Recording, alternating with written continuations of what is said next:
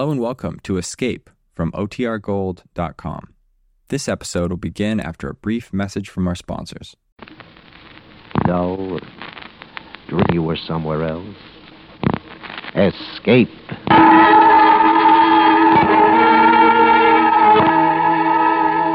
of a man who is to die at the hands as Hugh Cave tells it in his silent horror.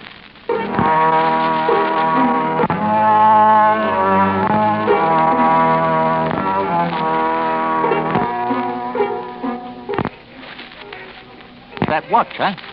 Well, why I keep it hanging up there behind the bar? The strangers, I mean, of course, know about it. Radio station two. Here, take a look. 21 jewels. Water sealed case. Belonged to Tom Dawson, the painter. He was the little washed out guy, always looked kind of lost. Nobody knew much about him except he painted good pictures.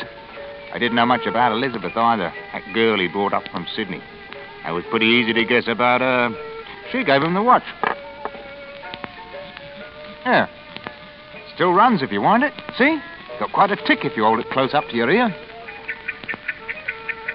Sounds a little like jungle drums way off in the distance. I suppose that's how it sounded to Tom Dawson there at the last, when that watch meant life or death and they were waiting for him out there in the darkness. Oh, that's quite a story. Only it's, uh, it's kind of hard to know where it starts, see? With Elizabeth, perhaps. Anyhow, Tom was telling it himself in his own words. I think he'd start with Elizabeth.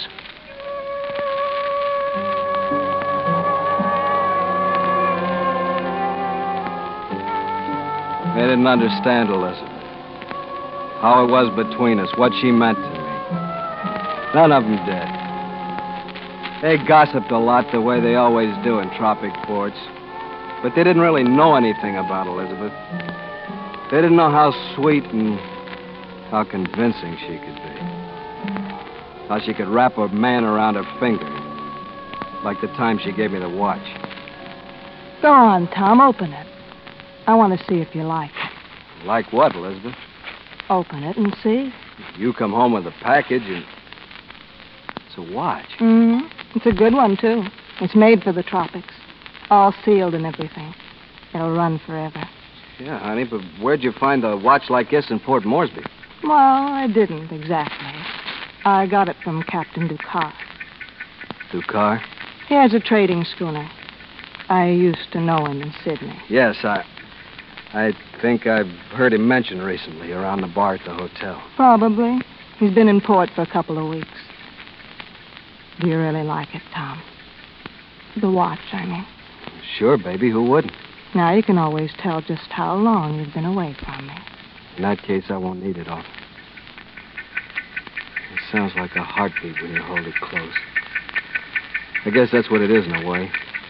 A heartbeat of time. Measuring out your life. My life.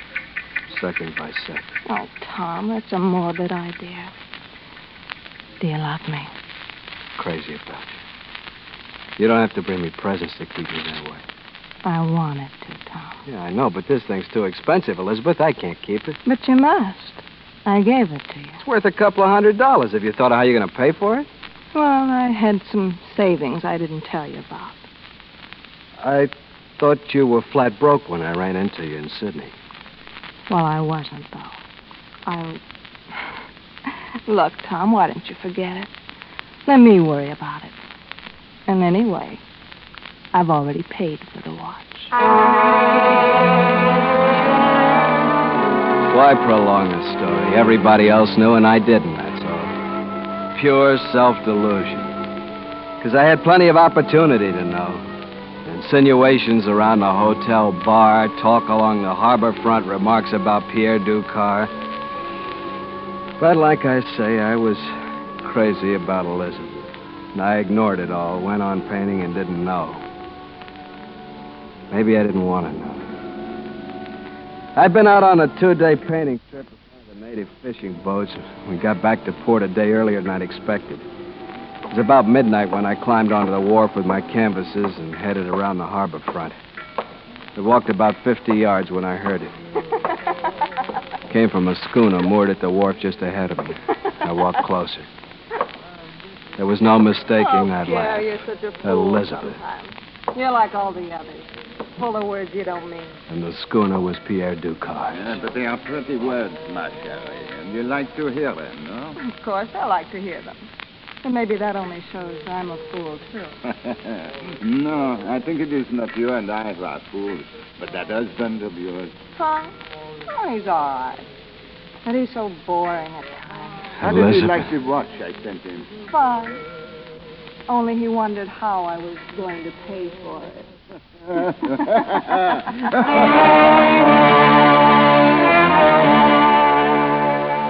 Some men would have killed one or both of them. Other men would have killed themselves. I didn't either. Standing there in the darkness, I realized suddenly that my whole life up to that moment had been completely useless.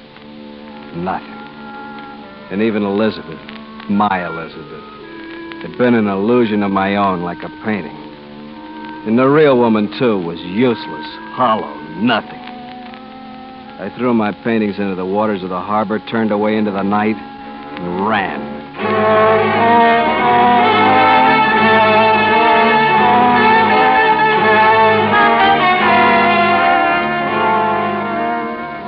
Nearly three weeks later, my crazy flight from the past had carried me deep into the black heart of New Guinea. Beyond the dank rainforests of the coast, up through the foothills and the mid-slope jungles of bamboo and liana. Until I stood one morning in a narrow pass that led through steep-walled rocks to a hidden valley. And I knew that civilization lay far behind. That the Papuan natives who moved towards me were headhunters, cannibals. The chief of the tribe, a giant of a man towering a foot or more above me, raised his arms. Tango de Vinza! Sanjay, why you come here, white devil? I, I, I'm Tom Dawson. Why you come here? I, I've come to live with you, if I may. Hey. Where you come from? A place called Port Moresby, many days from here. You a headman that place? No, no, and I, I don't have any wish to be headman here. Ah, you could not be headman you want. I, Ramabu, headman here. Degala Bagodi Banjo! Here. With hands alone, Ramabu can kill any man in tribe. I don't doubt it. Can kill you too.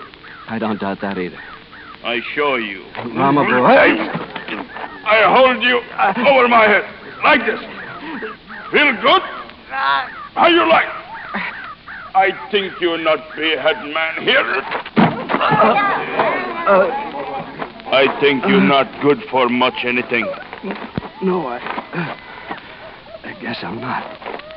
I guess, I guess that's why I ran away. Why I came here. You still want to live here? Yes. Beh, me logan di boje. All right, you stay. But you cause trouble, I kill you. Understand? Yes, I understand. Good, that's good. Bonjour.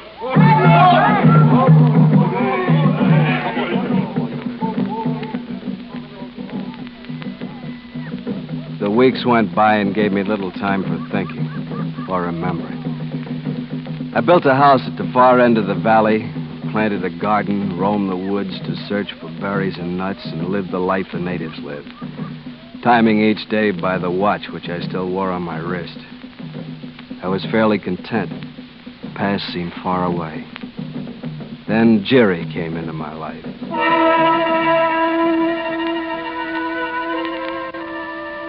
I'd gone exploring in the north end of the valley, and when I came back at dusk, she was waiting in the door of my house. Young, brown skinned, beautiful.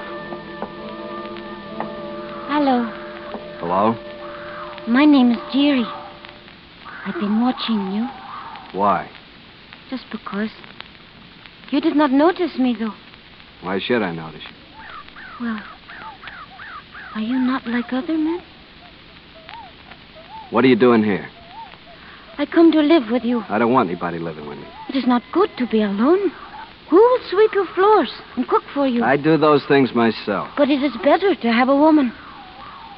Not for me. You will not let me stay? No. All right. I come again tomorrow. Maybe you change your mind. Not a chance. We see. Good night. That was the beginning, and in a way, the beginning of the end. Jerry came back the next day, and the next, and the next. I argued, pled, cursed, but nothing I could do would change that round eyed persistence of hers in the least. And then I made the first big mistake. It started the whole mess. It involved the watch. You're late tonight. In a little while longer, all the things I cooked for you would be spoiled. What of it? I didn't ask you to come here. I can cook for myself. Bah! Look what I have cooked. Cassava cakes, yams, chestnuts. Jerry, I've told you over and over again you've got to stop coming here. Why? Because I said so. Perhaps it's because you think I am ugly. You know better than that. You're lovely. That's the trouble. I do not understand you. I, I mean, you have no business hanging around here.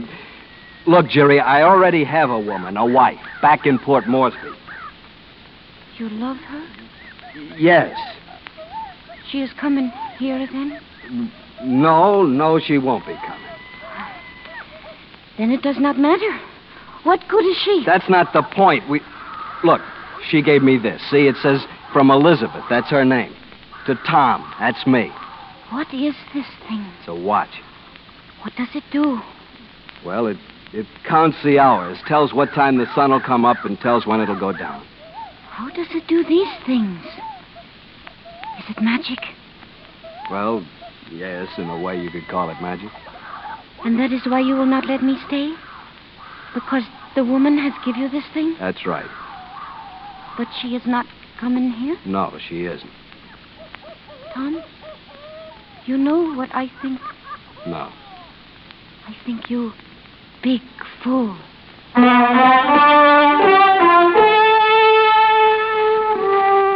Jerry talked, of course, told the villagers about the magic watch.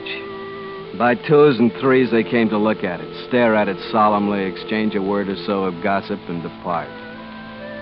I welcomed them at first, realized how lonely I'd been, except for Jerry's daily visits. Now I'd suddenly become a popular celebrity. But there was one thing I hadn't counted on, and that one thing was Ramabu. Much talk in village of magic thing you keep here. Ramabu come see this thing. I- I'm glad you did. Welcome to my house. House. Fine house. You build with magic? No, I, I just happen to know a few things about construction. Better house than Ramabu. Thanks. Not good for one have better house than headman. Well, Uh, here, do you want to see the watch? Yeah.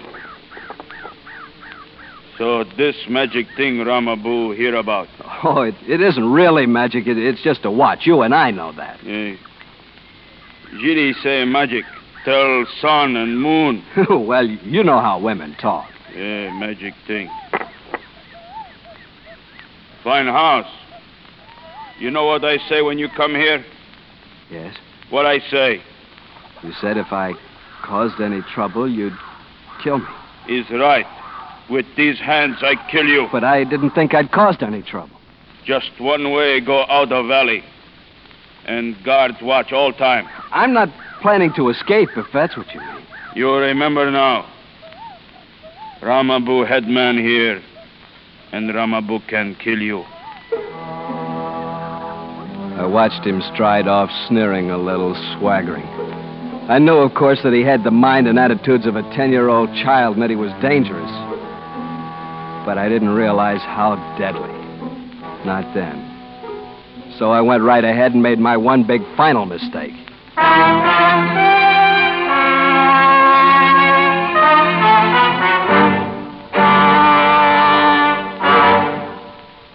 We will return to Escape and tonight's story, The Silent Horror, in just a moment.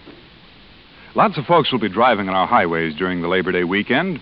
It's a weekend for pleasure, so let's keep it pleasant for everyone. Obey the traffic laws, don't speed, stay on the right side of the road, and don't drink when you drive.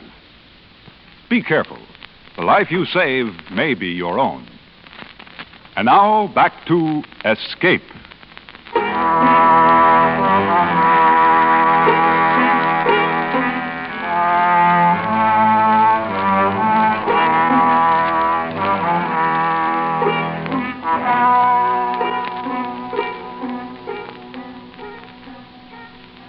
This is radio station 2FC, Fort Morgan. Yes, that's the watch, home all right. radio It's the same watch that figured in all of Tom Dawson's troubles, right up to the end. Or especially at the end, you might say. Of course, I didn't get it from Tom himself.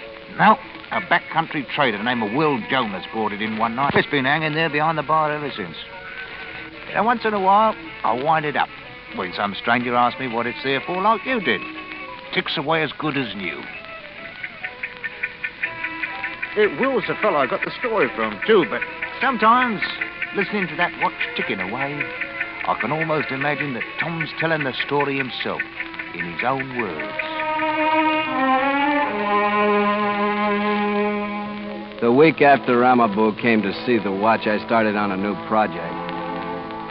Weeks before, I'd found a spring and a waterfall halfway up the cliffs behind my house.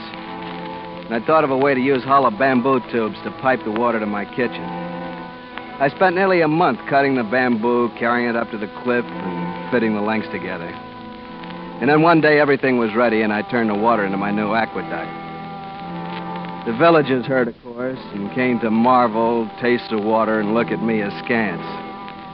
Jerry was around during all those weeks. There seemed to be nothing I could do to get rid of her. Or perhaps I was growing less inclined to get rid of her. I suppose I should have expected trouble, but I didn't. When trouble finally did come, it came right to my door. Come out! You! Come out! What is this? What's it all about? Hung on your butt! Ramabu, what's this all about? I come find out if man who live in better house than Ramabu, man who make river come to house, can also fight. Fight? You want spear, club, or hand? I don't want any of them. What reason have I got to fight with you? Maybe you want be head man. Of course not. I told you that before. Hagan ni panko de gombino. Yes. People say you big man. Say we fight, see who is head man. I see. I don't have a choice, is that it? You want spear, bare hand. What's the difference? I'm no good at any of them. It was pleasant here. I thought maybe. Well, Ramabu, let's get on with it. I kill you bare hand. Now, lift you high like this. Ah! Throw you on ground. I kill you, magic man. Stop, stop. Jimmy, go back. If you kill him, Ramabu, the magic thing that makes the sun come up will stop. He told me so. Is lie, not true. There will never be a sun again. Only night and darkness. Johnny! Pancho de Lego! Toca Pichoco, say! Pango! Eh? It is no use, Ramabu. They will not let you kill him. Put him down. Put him Allah. down. You tell them lie. Say. You live for a while. But I think this magic thing like bamboo sway in wind. I think one day it stop. Maybe. When it stop, I think sun still come up. If that happen, I kill you. Magonebot!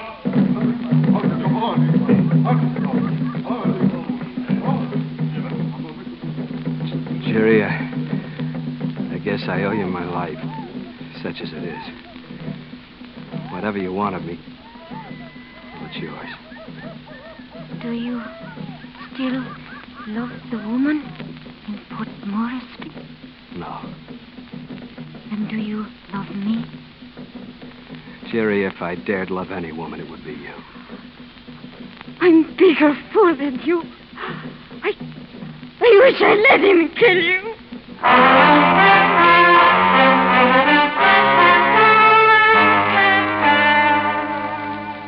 Ramabu came the next morning to look at the watch.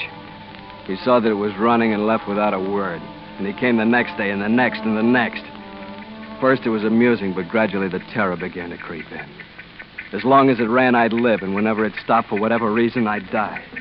I took to whining it a half a dozen times a day and holding it to my ear and listening to it. The drums in the village seemed to beat constantly. And the drums, the watch, and my own heartbeat became mixed into one crazy quilt of sound. Crazier still when I came down with malaria.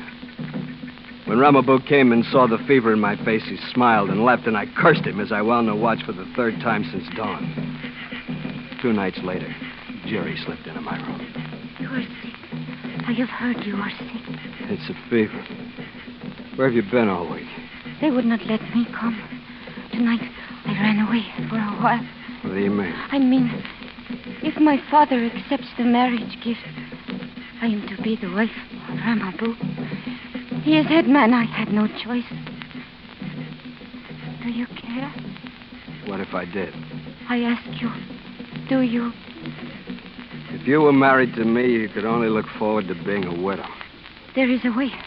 If you Wait. care enough. Just stop. Oh, what is wrong? Here, let me have it.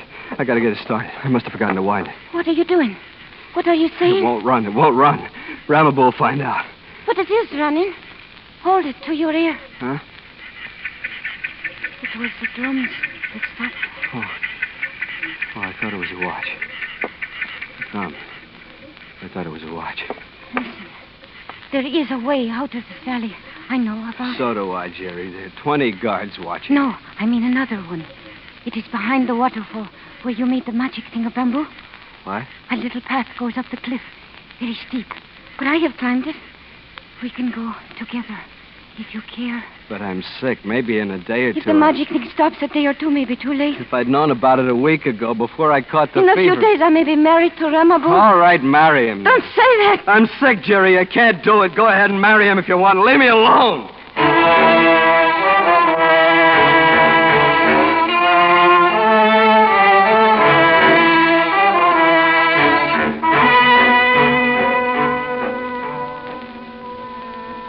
Tossed away the hours of night and day, lying on my cot bathed in sweat. And time itself seemed to gel into one great mass of fever with no form or dimensions.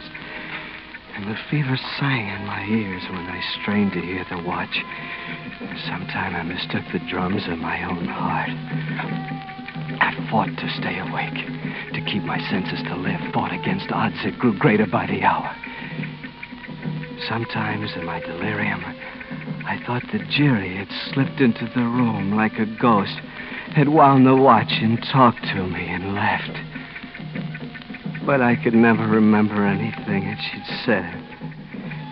And then finally one night, just before dawn, I woke. And, and suddenly, terror was in the room. The name of the terror silence. Jerry? Jerry, are you here? There's no sound. It's like it stopped. The watch is broken and stopped. Sometimes in a fever there comes a moment of clarity and strength, and I knew suddenly what I must do. Without trying to find the watch, I leaped from my cot and headed for the waterfall.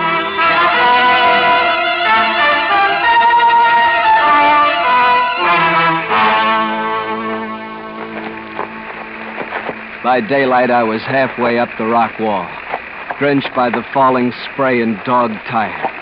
But the slope from here on was gentler, and I kept moving on up the cliff. Now and then I stopped to look back, and that's when I saw her. Jerry! Wait. Me. Follow. But I saw something else, too. Jerry was a hundred feet below me, and beyond her, at the base of the cliff, was Ramaboo and half the tribe. There was nothing I could do now but I saw Ramaboo raise his bow, draw back the arrow, and let it go. I saw her fall and lie there on the rocks. I saw Ramaboo pick her up, carry her back toward the village.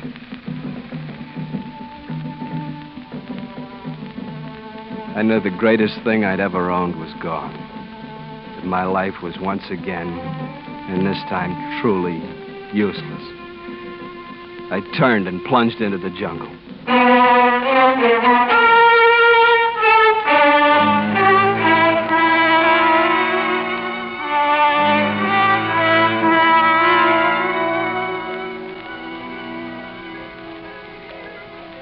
Well, I suppose it was a couple of three months later when Tom Dawson showed up in Port Moresby again.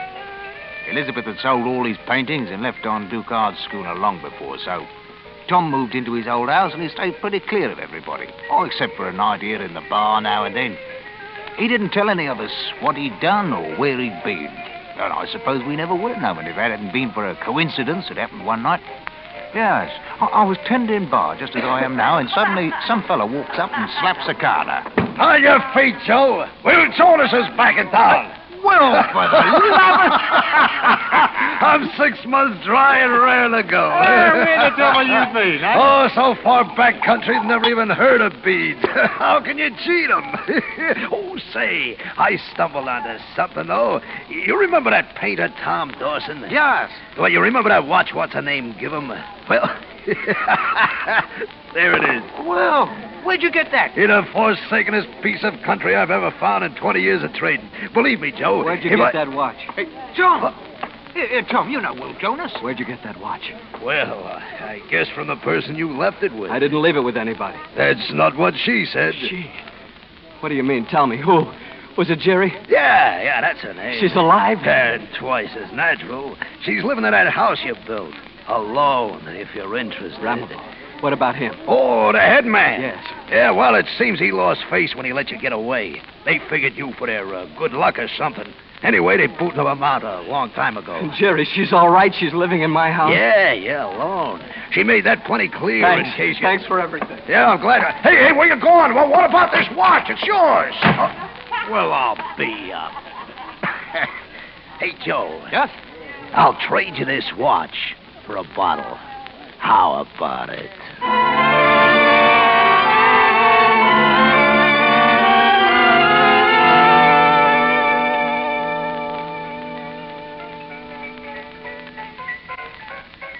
Well, that was five or six years ago. Nobody around here has ever seen Tom Dawson since. Because all of us have got a pretty good idea where he went, though. yeah. And I'll lay odds on one thing, stranger. I'll bet you he's happy.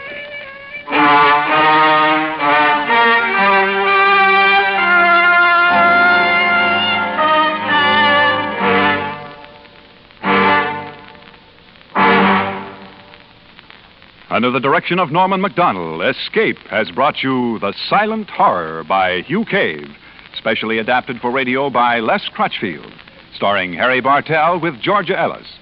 Featured in the cast were Jack Kruschen, Ben Wright, Ann Diamond, Stan Waxman, and Lou Krugman. The special music for Escape is composed and conducted by Leith Stevens.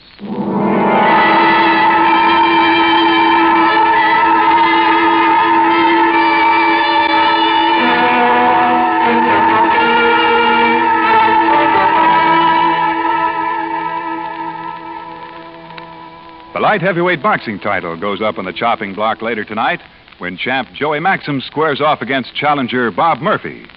With this exciting championship go, your Wednesday night fight exclusives on CBS Radio begin another action packed season.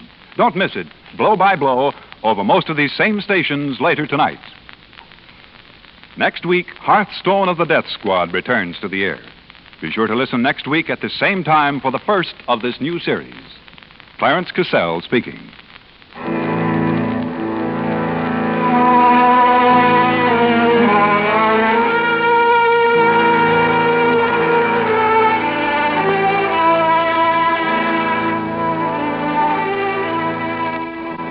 The CBS Radio Network.